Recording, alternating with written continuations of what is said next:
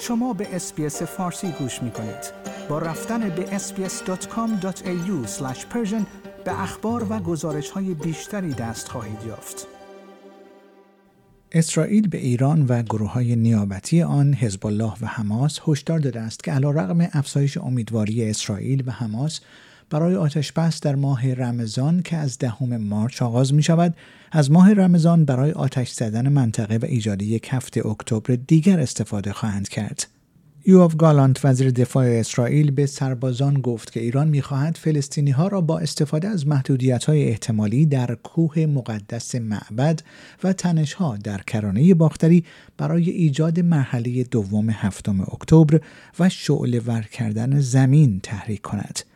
آقای گالانت گفت هدف اصلی حماس این است که از ماه رمضان و با تاکید بر کوه معبد و بیت المقدس سوء استفاده کند و آن را به مرحله دوم طرح خود که از هفتم اکتبر آغاز شده است تبدیل کند. این هدف اصلی حماس است که توسط ایران و حزب الله تقویت می شود وی افزود ما نباید چیزی را به حماس بدهیم که از آغاز جنگ تا کنون نتوانسته است به آن دست یابد و جبهه های جنگ را به هم نزدیک کنیم.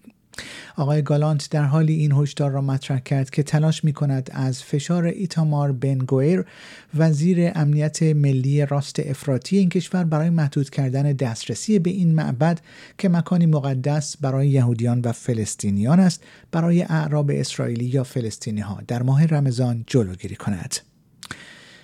سکات ماریسون نخست وزیر پیشین استرالیا چراغ سبز ایران برای حملات تروریستی هفتم اکتبر حماس علیه اسرائیل را نابخشودنی خواند.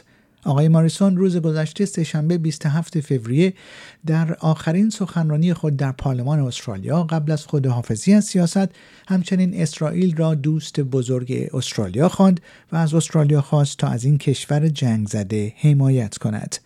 وی در جریان سخنرانی خود گفت تهران ما سرمایه گذاران و مربیان تروریست هایی را میابیم که به دنبال دستیابی به مرگبارترین فناوری دفاعی تصور شده در سلاح های ای هستند. نخست وزیر پیشین استرالیا گفت در پاسخ به چنین حملات آشکاری ابهامی در مورد اینکه ما به عنوان یک دموکراسی نماینده در کجا ایستاده ایم وجود ندارد.